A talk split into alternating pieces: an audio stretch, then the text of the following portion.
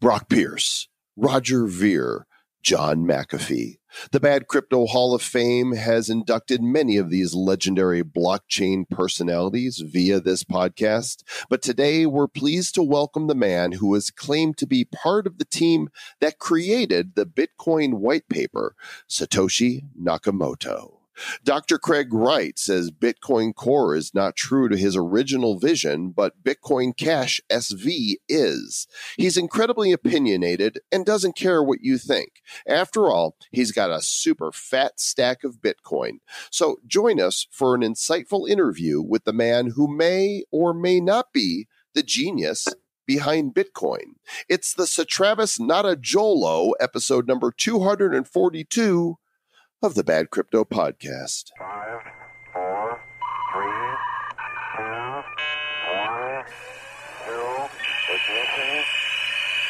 Who's bad?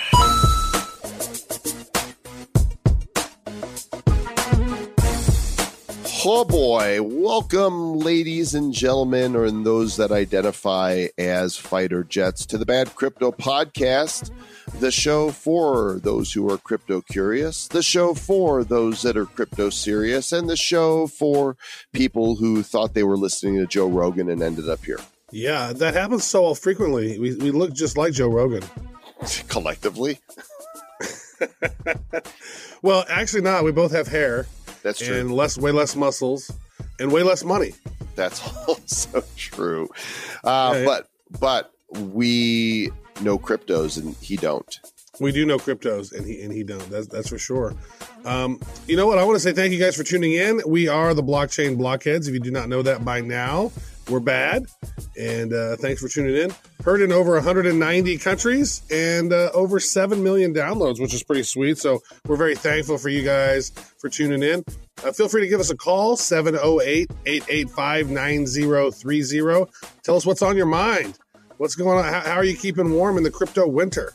Brr, baby, it is cold. It's cold out there, baby. Well, helping keep you warm is our sponsor, Digitex Futures. Their commission-free trading platform for Bitcoin, Ethereum, and Litecoin future contracts. Uh, sh- is it launched as of yet? I know they were getting ready to release the beta, and they had close to a million people. They have over a million now. Oh my gosh. They want to get rid of transaction fees, withdrawal fees, deposit fees, no fees for those who want to trade. And that's super cool. It's got its own base crypto token, the mm-hmm. DGTX token. And their hope is that as more traders are attracted to their zero fee revenue model, the more demand will be created for the token. And if that happens, the token price should steadily grow in value. The exchange has launched at badco.in forward slash futures. You guys go check it out. And thanks to the nice people at Digitex for believing in bad crypto. Thanks for believing in us, Digitex. Zero fees won't hurt your fee fees. But your fee fees might get hurt if you are a Bitcoin Core supporter because Dr. Craig Wright, aka Satoshi Nakamoto, has something to say mm-hmm. about it. You guys get ready for an epic interview. Here it comes. Mr. Travis Wright, we get to welcome your long lost brother to the show today.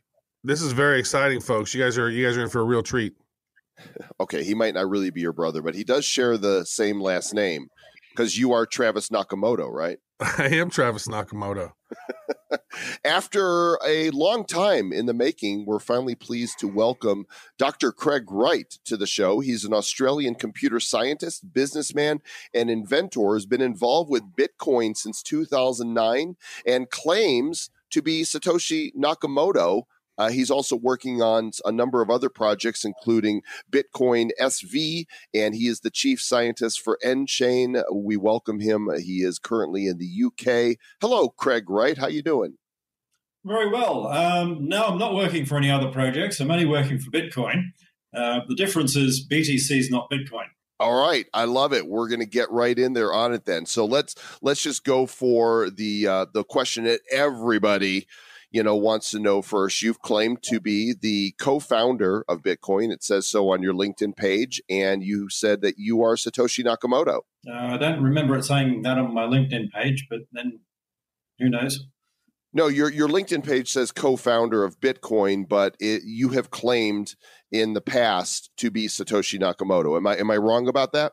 Uh, well, I've no idea. I don't actually run a, uh, a LinkedIn page, so if someone else is doing it for me, I couldn't say what it says. Right, right. But the question is, is you have claimed in the past, unless I'm wrong, because I haven't seen the direct quote attributed, that you are Satoshi Nakamoto. So my question is, have you claimed to be Satoshi? I said I was part of the creation. I've also said if you have a partnership and someone dies, it's no longer a partnership. So the the Nakamoto part of the partnership died. Well, there's no real part of the partnership.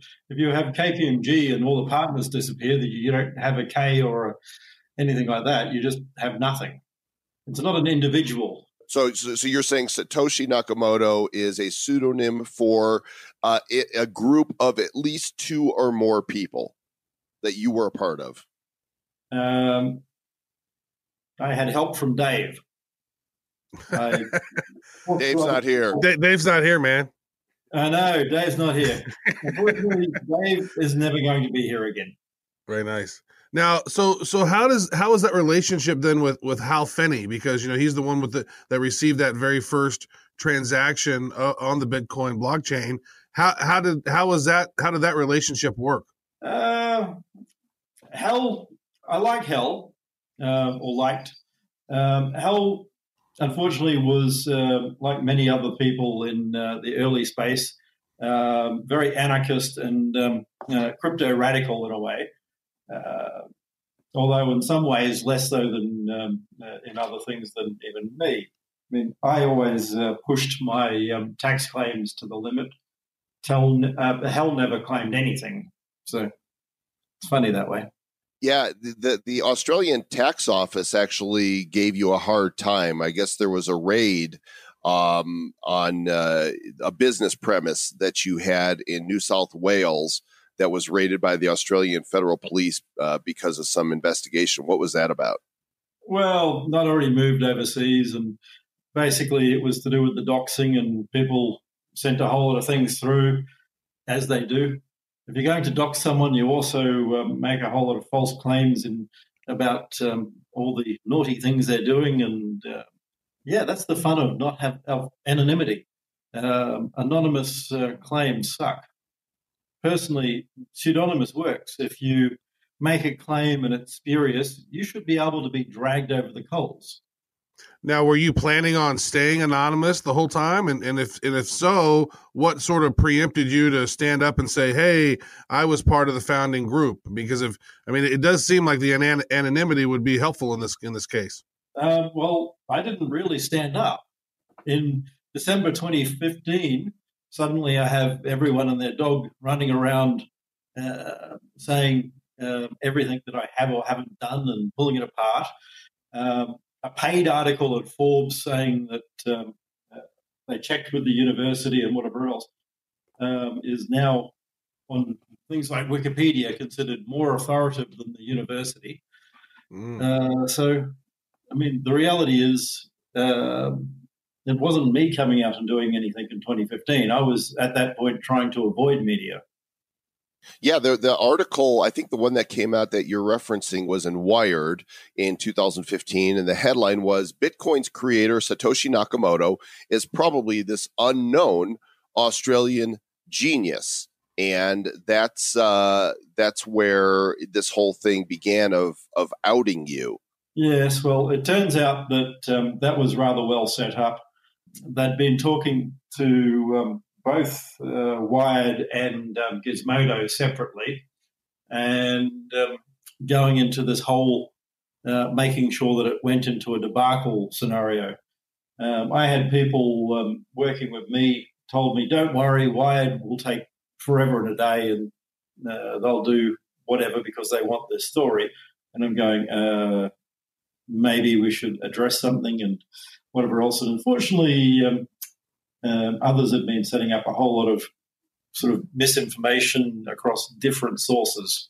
So one, one one question that I always had that I thought was really interesting was that you know um, Gavin Andresen he um, he had actually said that yeah Craig is Satoshi, and then the whole Bitcoin Core community ostracized him and kicked him out uh, of the uh, not allowed him to do any more code and stuff. I mean, What was what was that all about? Because I mean, here was a guy coming and standing up and saying, "Yep, Craig was part of this," and then the community ostracized him. Why? Why do you think that happened?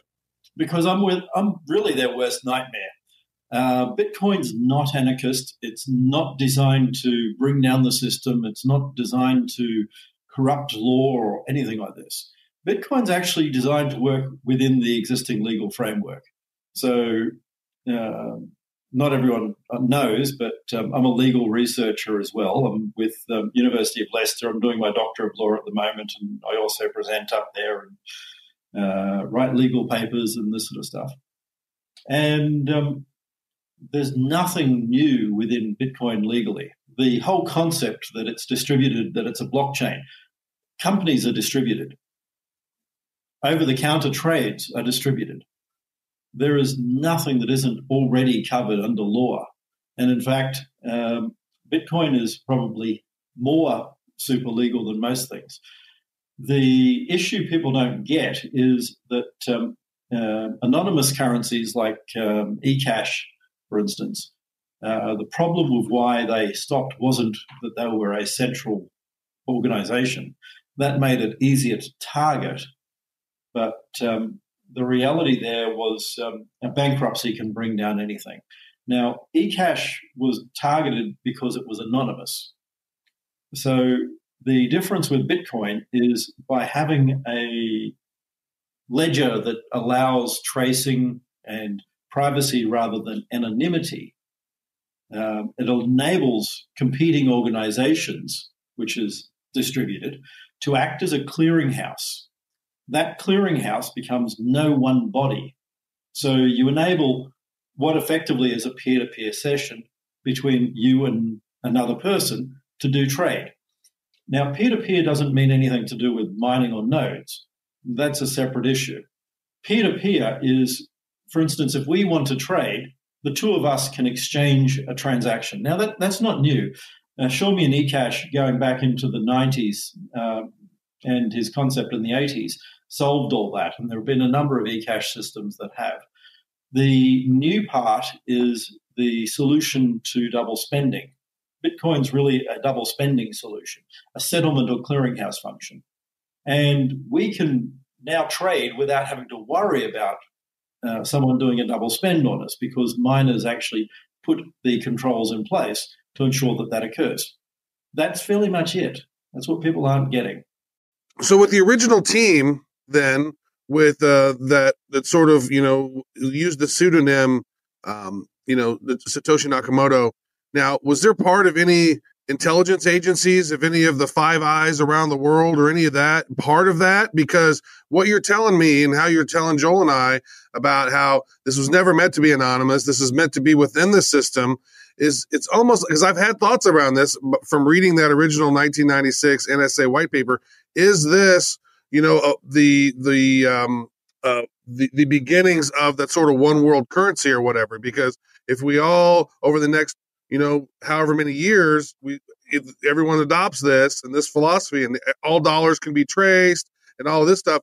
Is this the beginning of, of that sort of a, a sort of a thing? If it's not anti, you know, the system and it is part of the system, is it does it have a controlling mechanism in there that could actually be detrimental to society down the road? Because they're not relevant. The nature of both of those is seeking an anonymous monetary system. Bitcoin was never designed to be anonymous. The problem with anonymous is it's extremely easy to stop. People think that, um, hey, I'm anonymous, the law can't get me. The reality is there are no unmapped Tor nodes. There are no systems that can't be mapped back. Uh, over a decade ago now, I, I, did some research and wrote some papers to do with um, uh, using neural networks to model systems and we looked at the um, the nature of um, uh, the communication channels, the format of the TCP packets, uh, timing, etc. And we could work out not only the um, individual machine, but the version of Windows it was running, uh, what applications it might have on it, etc. And that's just by network analysis. Now, the problem people don't seem to understand is if you're going to do something like creating an anonymous cash, there's existing laws in the US. There's TARAS, which uh, is a uh, it's a law to do with the creation of anonymous bearer bonds and bearer instruments. Um, and effectively, you can argue uh, fairly easily that um, things like Zcash are an electronic bearer instrument, and um, that makes them actually illegal in the US. Now, if you're going to have that as illegal, you just get found with one, and um, it's very, very simple. You're just illegal. So it's like child porn or something. The police pull you up and say you have an illegal bearer instrument. Um, that's a reason to be seized. And once the police and others start understanding this, like they already do in some cases with other bearer instruments, um, then it's just going to start being enforced. So you create an anonymous coin and you're just asking for it to um, fail. I, I, hate to uh, to say you know anonymous coins in the same breath as child porn, but illegal is illegal. So I, I guess so that would include Monero as well. By the way, I, uh, I didn't mean any insensitivity towards Dave. I was not aware that uh, that Dave Kleiman had claimed to be the partner that invented Bitcoin, and apparently he passed away in 2013. So I'm he passed sure, away long before all of this. So. Yeah, I'm sure he was a friend of yours, and so uh, sorry, sorry to hear that. Yeah, and it looks like he uh, he passed prematurely, and and uh, at the age of 21, he was named U.S. Army Soldier of the Year. So he uh, he served our country well. Now I don't want to beat a dead horse, but it's not quite dead yet. So I want to beat it just a second more uh, because a lot of people in our mastermind group and our listeners wanted to know if you could prove that you are Satoshi. And of course, the research that I showed shows that um, you signed and verified a message using the private key from block number one and block number nine of newly generated coins. And then others said, well, that's just a scam. Um, I know that we're not going to get a definitive answer other than what you have to tell us, but just please speak to that.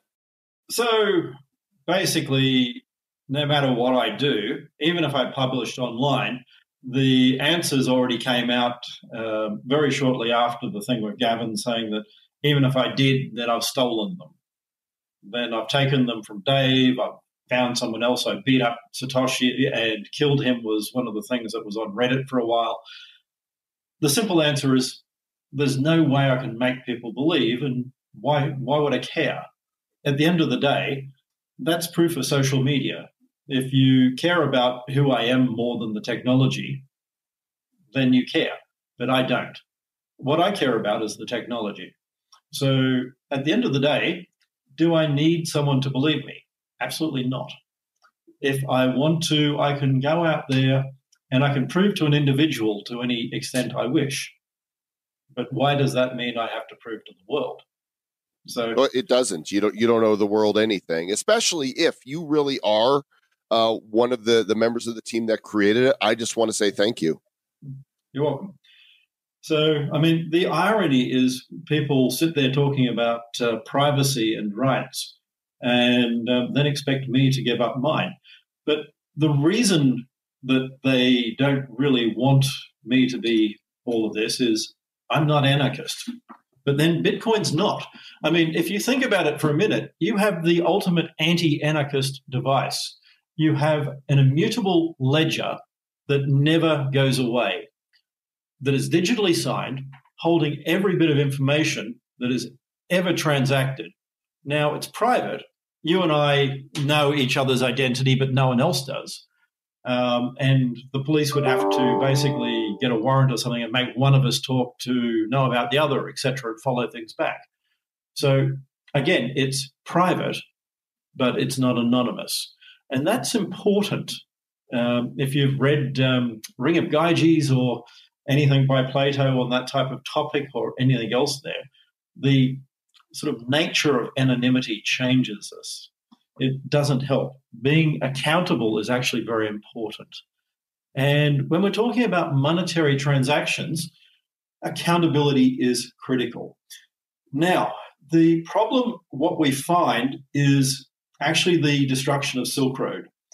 Now, everything was following uh, a particular order uh, people weren't trying to add things like CLTV or uh, other time protocols, like op block height um, had already been uh, rejected, and uh, BlueMatt had accepted that and understood that it's a bad thing until, well, Silk Road got taken down and they found out it wasn't anonymous, as I'd always been saying. And the problem there is suddenly everyone wants to change the system, like Zcash, making uh, and um, uh, SegWit so that they can put side chains in to lose information. And there's only one reason to have Lightning to lose information. That's to make a version of Silk Road that actually works. And I'm sorry to tell you, it's never going to happen. It's not something you can solve technically. As much as you want to, eventually you're going to be tracked and traced. And if they can't do it on chain, they will set up and monitor things beforehand. So then I guess you would say that maybe Bitcoin Core got sort of the power of that has, has been usurped by some of these anarchists are in control of Bitcoin Core's code now? Is that what's happened? No, money has to be neutral. So the key aspect here is not to make it friendly to crime, but also not to make it uh, too easy for government. It has to be something that is recorded that allows business and everything like that to have complete um, control. Fungibility is a legal construct, it's not technical. It's um, something people get wrong all the time. Fungibility doesn't matter if you've got um, uh, tainted coins. If you accept them without knowledge, then that's fungible. You, you don't need to check uh, US dollar bills to see if they've been used 50 times in the last week for um, um, sort of swiping up cocaine. Um, so the reality here is um, you need to um, just have the legal constructs in place. Now, what this actually takes us to is a scenario that protects business and consumers. Now, the reality here is if you're a businessman you want to be able to take money without having it reversed. And if you're a consumer, you can actually put escrow mechanisms in place so that you're not um, defrauded by business. So, together, all of these controls allow us to create a system that uh, records invoices, that simplifies transactions, that um, opens up communications over the um, entire internet. So, really, as far as it goes, it's um, bringing back what the NSA doesn't like because it's old-fashioned compute, uh, uh, sort of um, policing, where you have to actually go out there and do detective work and investigate things and ask questions and get people to roll over on other people and all that stuff. Right now, the NSA's idea is to sit there and monitor the internet traffic of everyone and um, just see what happens. So Bitcoin's not favorable for that either. So we have something that is well, actually taking us back a little bit in policing and um, opening it up to um, how things used to be. So you're uh, you are very outspoken, which I admire. And uh, just a few days ago, well, actually January 28th, depending upon when this airs, you referenced BTC, which you also lovingly and affectionately um, classify as core coin or bitcon you said it's headed to zero and you'll enjoy the ride down uh, why do you think that btc is no longer true to uh, being what was in the white paper so, in the white paper, you have something um, that isn't designed to be anonymous. Uh, the concept is miners are nodes and nodes are miners. If you actually bring the white paper open and you read what a node is, it's extremely explicit.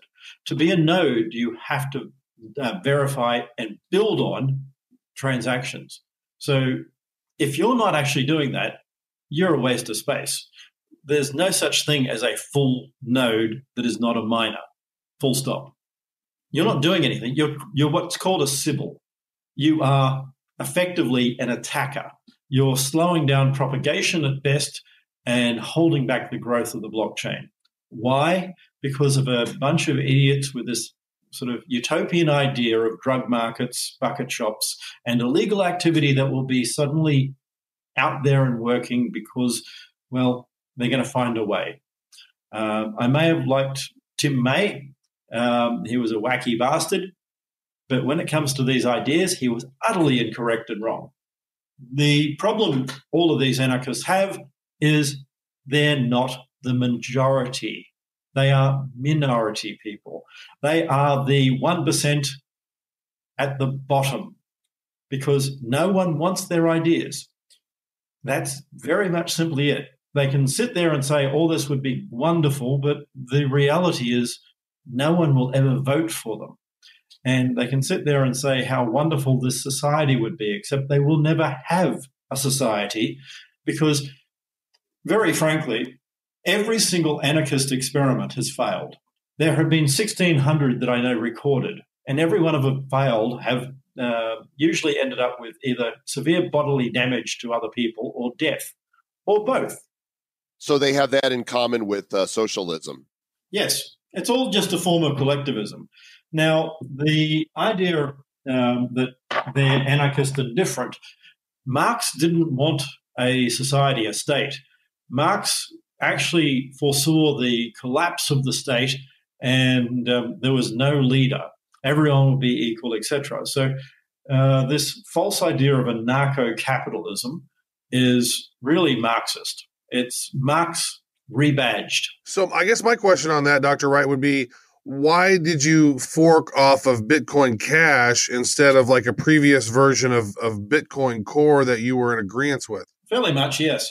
Um, but Bitcoin Core forked away to add SegWit and a number of other things. Um, and they're just experimenting. They have no idea how Bitcoin works still. Um, they seem to think that you can actually increase the, um, uh, the mm-hmm. hop count and make things work. A paper I keep pointing out years ago from uh, Microsoft research team on red balloons and Bitcoin uh, basically demonstrated that there's no way to secure a distributed network like this with a network distance of more than three. Now, Bitcoin, as it works properly, forms a high centrality node. That doesn't mean centralized, as everyone uh, points out. It, it's a graph theoretic term. Centrality means everyone's connected.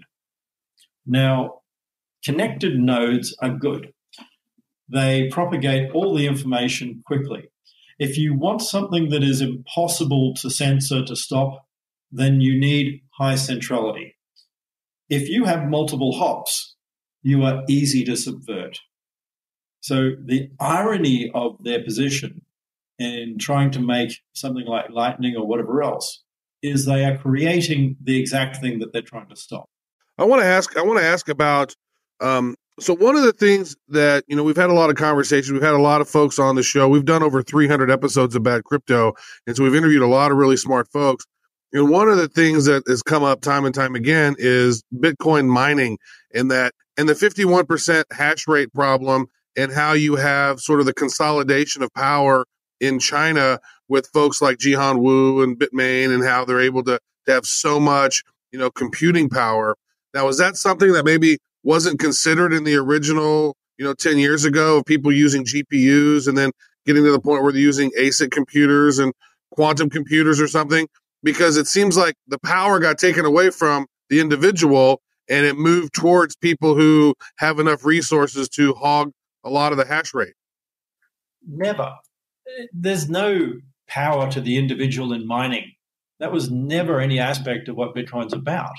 The the incorrect concept um, of everyone running everything is just asinine. Uh, if you read early uh, forum posts, you'll see that uh, Bitcoin was designed and was going to end up in uh, data centers, and that was stated right back from the beginning. So, miners. So, if you want to run a network, new transactions you have to broadcast to all nodes. So, effectively, small net, uh, small world network. Each node collects new transactions into a block. So every node consolidates those and creates blocks. Right there at point two, we have the nature of forming blocks or mining.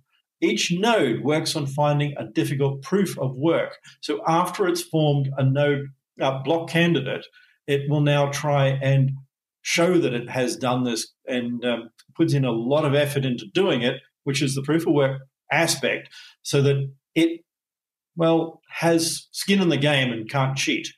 And then it will broadcast blocks to all nodes. Not every user. So we're going back to the not everyone needs to be a UUCP um, or uh, Usenet um, or email server aspect of all of this. Um, I shouldn't even say UCP; it just shows I'm old. Um, you're not, not you're not that old, know. you know. Just you'll you'll you'll get there though, Lord willing. So, but I mean, at the end of the day, there, if you go and read what attackers do, attackers can double spend. They can't change anything. I mean, the concept of soft forks and hard forks isn't Bitcoin. Bitcoin protocol set in stone. The security is we have the protocol fixed, no new opcodes, no changing the protocol drastically. Anything that changes all that isn't Bitcoin. And then 51% attacks don't get to change the protocol. They split off and there's something else. So the so called 51% attack is only an attack when you actually allow people to do soft forks, to do hard forks, to alter the protocol again and again. What was your initial feeling about the the Bcash fork? Uh, well, it wasn't when uh, Bitcoin Cash became. It wasn't so much a fork. It was and it wasn't. Um, it altered some parts as well as um, core.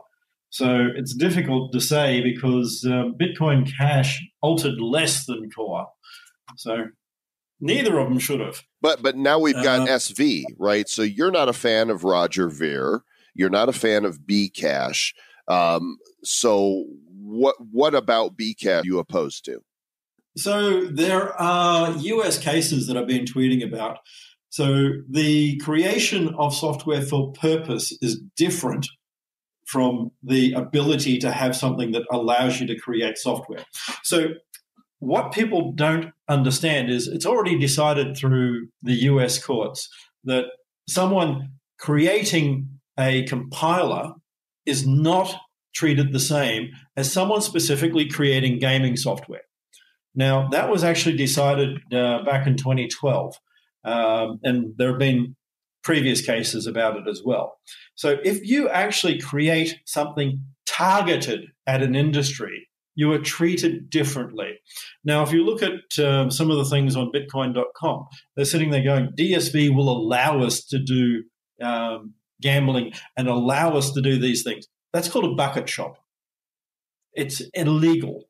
I mean, you can sit there and say all you want, but the mere creation of a smart contract doing that makes you an illegal actor. And if you build that into the protocol, you have specifically created software that is designed to break the law. Now, that then removes legitimate use. You cannot have a illegal drug market that also sells Panadol. I mean, it's that simple. So it's no longer neutral money with the scripting language fixed, as we've been doing with SV, now suddenly you actually have something that you can do anything on.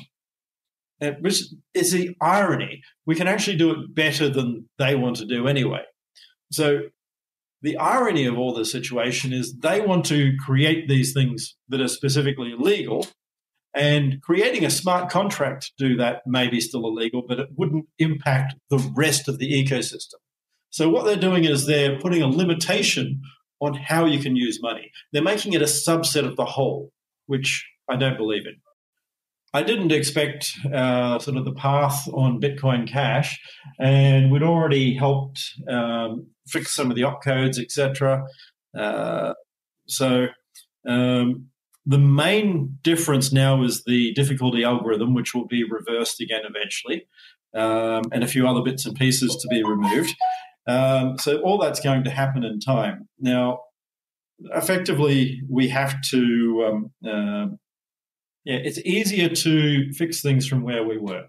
Uh, I mean, not everyone likes the original protocol. That's why we have Bitcoin Core trying to break everything they can. But funny thing is, the Bitcoin original protocol allows you to do about everything you could ever imagine.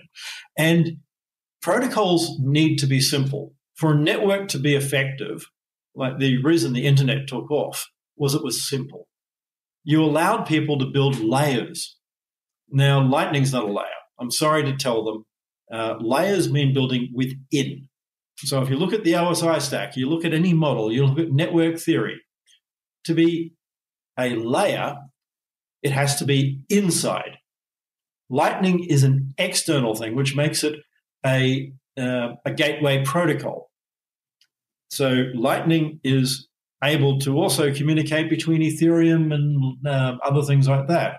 So sorry to say, Lightning sidechains are not scaling solutions. They are not anything like this. They're just parasitic uh, sort of gateway protocols, the same as IPX tried to do in uh, Craig, speaking of parasitic, uh, at least that's how I would term it. What do you think of the way that Bcash and Roger have seized upon the Bitcoin brand, um, thus leading to so much confusion in the marketplace? Because Bitcoin.com and at Bitcoin are both Bcash related brands, A- and uh, cor- you know, along with that, do you think that having a Bitcoin SV is just adding to the confusion in the public mindset of what Bitcoin actually is. the whole focus of the public mindset is the problem. Bitcoin um, needs to be an informational um, commodity. So, to make it work, we need to start having people use it. Now, use will require what we had back in 2013, not um, the Silk Road part, but things like FATCOM and um, others who are actually storing data on the chain. You know, all this, we can't do that, everything will get too bloated. Good. Um, I'm hoping it all gets too bloated because that's the only way miners end up earning money. So the subsidy, not the mining reward, the mining subsidy is already ending. In not too much longer, it's going to halve again and then halve again. As that happens, there's not going to be any artificial boost um, anymore. The um, the U.S. government, the British government, the Chinese government if someone tries to do a pump, I'm going to crack down. I mean, Tether is effectively uh, an illegal um, uh, instrument, for want of a better word, uh, a minted coin. Um tokens don't need to be physical. That's uh, existing case law from a long time ago. Writing doesn't need to be on paper. That's well established case law. Um, so I'm, I'm actually presenting a number of papers, uh, some this month actually, um, on these topics. So because of my um, uh, law research, etc., so they're going to start coming out again. And um, um, as I start teaching judges and lawyers and barristers and um, attorneys and whatever else how what the actual nature of Bitcoin is and and clear up the facts, we're going to start finding a totally different environment. Now, what we want is a way of allowing people to transact over the blockchain. Um, I don't know if you know how expensive EDI is, but um, well, we can do EDI for under one percent of what the um, the costs are now, and it's a multi-trillion-dollar industry. So if you basically take an industry and you um, fractionalize their costs, you make money. So at the end of the day, And that's electronic data interchange, correct? Just so everybody knows. EDI. that is correct. And in fact, Swift happens to be a form of EDI. So uh, what people don't realize is um, in filing intellectual property against these things for the last few years while everyone was ignoring me um, allowed us to capture a few things that uh, have just been granted or about to be granted. Uh, things like um, DFAs, so deterministic finite automata, uh, defined through blockchain smart contracts, are uh, something we're about to be awarded a patent for, uh, which would include bonds. Um, actually, it would include the whole security token market. So, uh, unfortunately, while everyone was running around doing ICOs being anarchist, I've already patented the whole STO bit, and that should be granted anytime now. On top of that, we have um, just general usage of um, EDI from banking. So, um, as I was saying with that, Swift is actually a form of EDI. So, the message, intermessage bank format of Swift. So, a lot of people are running around thinking that they can capture um, uh, blockchain as a Swift alternative. Uh, EDI was one of the early patent areas I also targeted. Uh, you don't write down why you're doing it because then people focus on the financial aspects. But um, in patenting uh, EDI over the blockchain also means we capture Swift, which will be fun. Now, I want to talk about that because you said, you know, the ICOs and anarchists and all of these different, you know, what's lovingly called shitcoins out there. Are there any of them that, you know, that you've seen that that show real value that you think that's gonna that's gonna stand the test of time? And then I also want to get into maybe the evolution of that into those you know security token offerings and and how you think that's going to look and this and this you know raising of money in the future is going to look for companies like this in the crypto space. Uh, I don't think we'll change anything. So um, people don't realize, but this is um, old scams and new bottles if we go back to the 90s, there was a, a number of um, sort of equivalent scenarios. Um, if people think about Wolf of Wall Street, the Stratton Briggs scenario was really penny stocks and um, pink sheets being traded at times on a BBS. So we take that into something like um, Web IPO and um, free stock. Um, webipo.com, freestock.com, and um, the many others that popped up as um, sort of uh, sites to sell securities um, in the 90s. These were actually either you could dial in with modems or they had uh, web, sort of uh, very simple web interfaces that allowed you to buy and sell tokenized shares. So early ICOs, really. Mm-hmm. Now, people think tokens are new. The first tokens actually go back to the 1950s. They're that old. I started. I started token. I started token back in the eighties. yeah, probably not the same thing. Well, you're very verbal about some of the other voices in the blockchain space. In particular, you know, one of the most respected names is uh, Andreas Antonopoulos, uh, who is yet to be on the show. We hope we can have him on soon. But um, recently, you basically called him a coin expert, and you said uh, I'm just going to read your mm-hmm. tweet. Word of warning: the renowned Bitcoin expert Andreas Antonopoulos is as far as anyone can come to understanding Bitcoin. The only thing correct how to spell Bitcoin. If you want to learn Bitcoin blockchain, avoid the anarchist priests. Sorry, nothing he tells you is right. Wow. Yes, unfortunately, that is about as accurate as you can get. I really hate the fact that it is, but um, it's taking the lies that have propagated as they're trying to make this non Bitcoin thing into Bitcoin. So, Bitcoin was peer to peer because it had um, IP to IP and other exchange mechanisms in it, not the mining. Everyone shouldn't be a node. That was made very clear in um, communications on forums, etc., in the early days. Everyone doesn't need to be a node. They pay nodes to process transactions. That's the nature of what it is. There's a competitive process where people fight to validate your transactions. And on top of this, they actually compete to find errors with other people's transactions.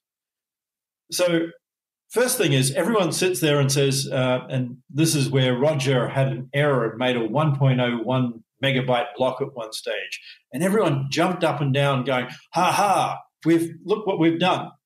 Do you realize no home user nodes found that? None. That was discovered by miners.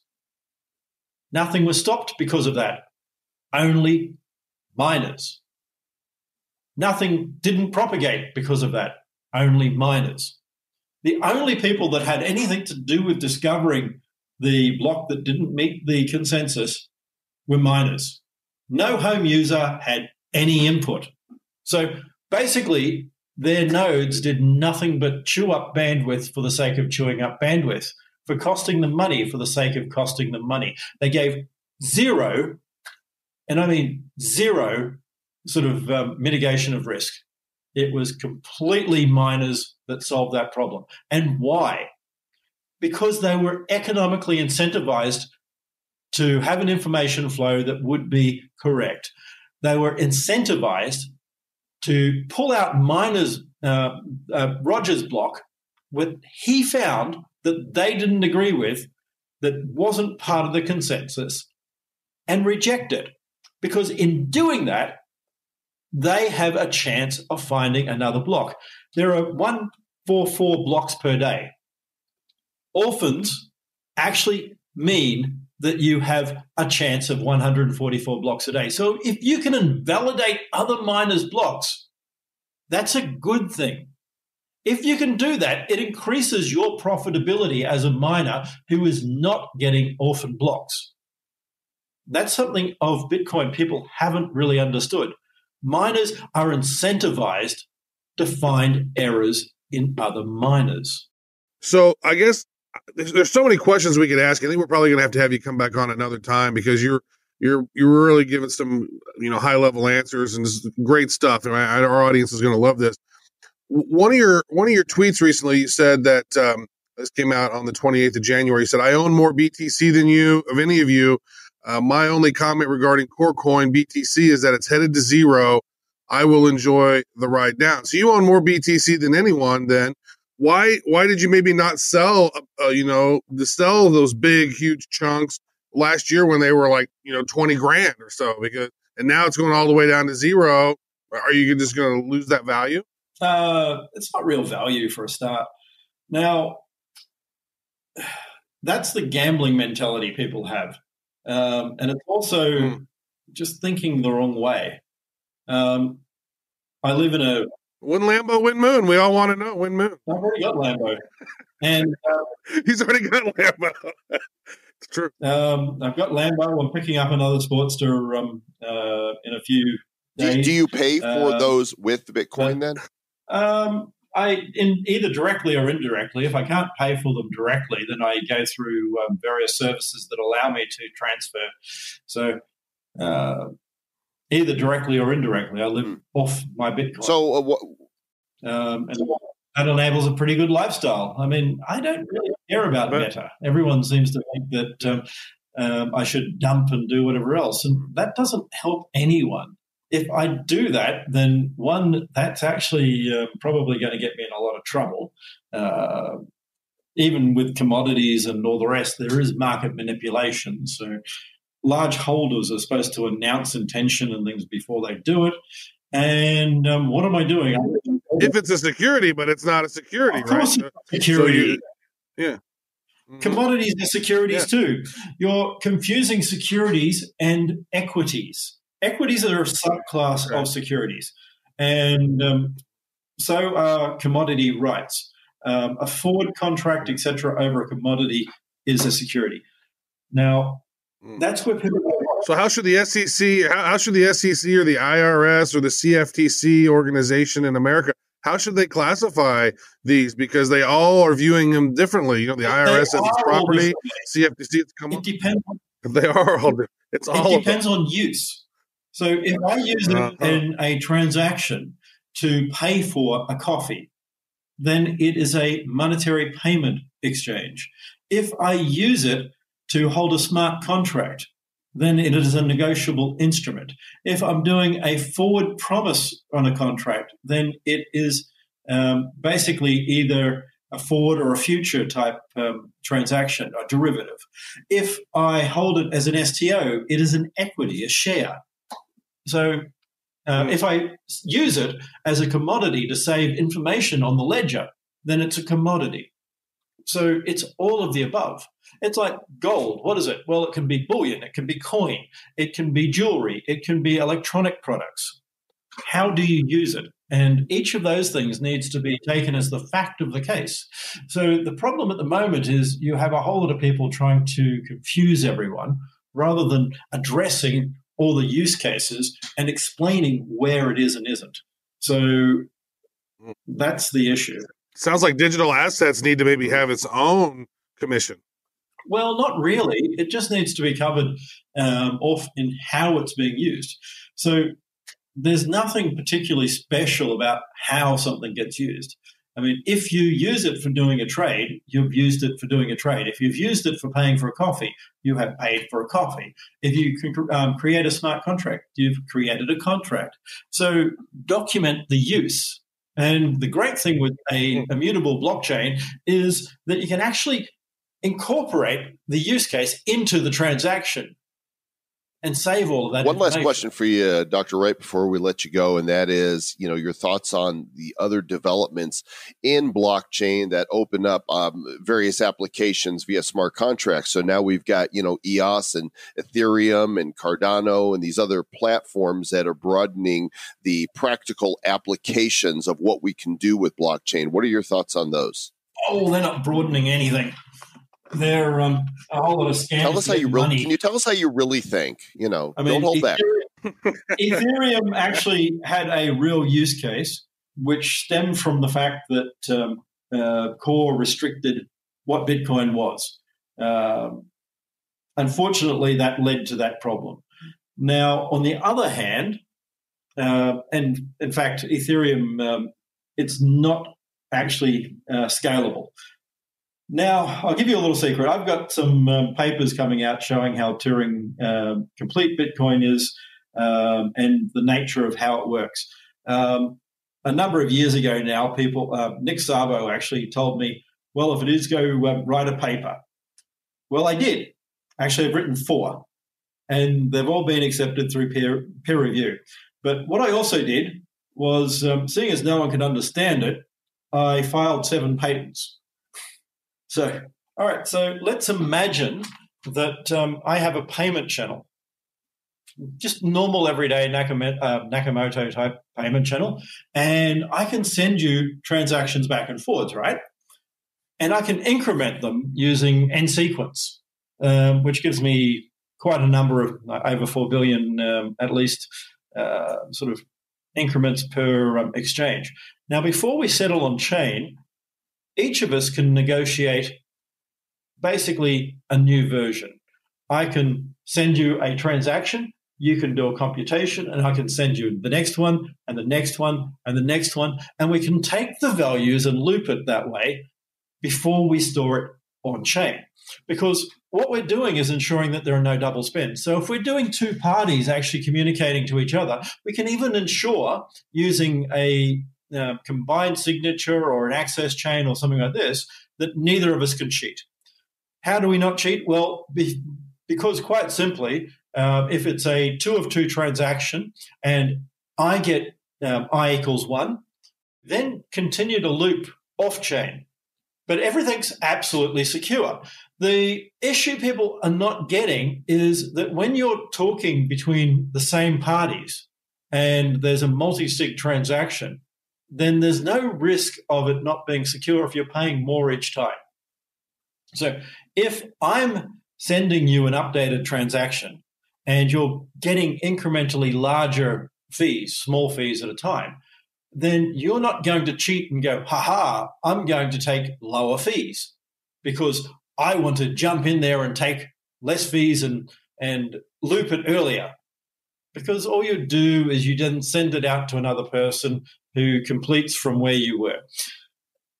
So if we now take that to parallelized computing, if we look at um, uh, GPU uh, form computing with uh, CUDA, C-U-D-A, what we end up with is a series of unrolled loops that run in parallel with very similar um, sort of unrolled transactions that are run across thousands of processes.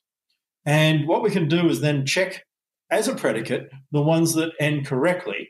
And each of those now can be rolled in a payment channel. So effectively, we can actually do everything that we can do on a HPC Hmm. um, in Bitcoin Interesting. and have massive computation. That bigger than Ethereum ever will and more safely. I mean, we're not talking needing to shard or anything like that. It's all actually solved. Uh, Craig, since you have such uh, outward opinions of others and aren't afraid to say what you think, let's do a free word association on a few of our former guests on Bad Crypto. Just be real brief and say the first thing that comes into your mind. Are you ready? Michael Terpin, Who's that? Patrick Byrne, Um, interesting guy. Brock Pierce, Uh, won't say that on air. Peter Schiff. Uh, can't rem- I've heard the name, but I can't remember who it is. Yeah, he's the he's the gold guy. He's uh he says Bitcoin is crap and and uh, Oh, precious metals yeah. are Um, that's because he has no idea and doesn't understand it. I mean, the concept of gold is very simple to um, discredit. Um, gold is very difficult to audit. I mean, um, uh, this whole concept of having to cut bars in half to make sure that they don't have um, titanium and uh, randomly destroy them every now and again is just insane. okay. The final one, John McAfee. um, the guy should have stopped snorting 80 years ago. Uh, good stuff, uh, Craig. Wright, thanks for uh, for joining us today. We are going to have to invite you back to talk some more. All the links to uh, various articles, sites are in the show notes. And uh, thanks again, Craig. We appreciate it. Oh my gosh, Travis Wright, we got so many links in the show notes from this episode with Dr. Craig Wright at badco.in forward slash 242. If there's ever been a show notes that you have gone to to check out all the articles we've referenced in an interview, this is the one. hmm Yeah. So I mean, that was a, that was a very informative interview. That dude is really smart. I mean, the questions we asked him, he handled, he, he he nailed them, and then he was saying things that I know that through your and I's conversation afterwards, it was like, wow, like my head's spinning a little bit. He said he said so many words, some of which I didn't even know. you know, I'm thinking is his full name is Craig Stephen Wright, and and because and we linked to his Wikipedia page in the uh, in the show notes, but I think that as tribute, we also need to link to the Stephen Wright Wikipedia page, who is possibly the best stand-up comedian that has ever graced God's green earth. I would not have him in my top five. Are you serious? Yeah, no, he's not in my top five. Okay, well, there's just something wrong with you then. Now, now, Really? So, so who's your top five? So, Bill Hicks is in my top five. Bill George Hicks. Carlin, yeah, George Carlin. uh, Mitch Hedberg. okay, Um, I like Robin Williams. Okay. And uh, who's my other fifth? Is in the, the top one. Um, there's one other one, and it's not Stephen Wright. So Oh, his, his one-liners are just the the best one-liners ever, and his, He's one of the very best one-liner comedians of all time. Although I like Mitch Hedberg, he he cracks me up. Mitch Hedberg cracks me up more than Stephen Wright cracks me up. Hmm. But I love those one-liner stuff. That's good. sometimes you can't hear me because I'm talking in parentheses. It's- Yeah, he, It's he, he is pretty funny. hey, thanks everybody for listening to the show. If you haven't subscribed yet, then please do. Just wherever it is you listen, click the subscribe button. And if you haven't reviewed the show yet, I know it can sound like a broken record. Please review the show. Please review the show. Hey, please review the show. Just take a minute. You know, if you've you've invested uh, 45, 60 minutes in listening to this episode, go ahead, toss back 30 seconds of your life to us and, and shoot us a review. If it's funny and five stars, you just might get your 15 seconds of fame on the Bad Crypto podcast and be inducted into the Review Hall of Fame in the Republic of Bad Cryptopia. hmm And actually, you don't even have to leave a review. Just go and leave a rating. Worst case scenario, leave a rating, you know, four or five stars, preferably, preferably five stars. If it's a one star, uh, please go ahead and send us an email at badcryptopodcast at gmail.com and we'll send Vinny and Vito over to your house and help you reconsider. And they'll be Hey, like, I heard you don't like bad crypto so much, huh? Ah, what do you think about it now? Ah, it's great. I love it. It's gonna teach you to stay bad. You know what I'm saying? Forget about it.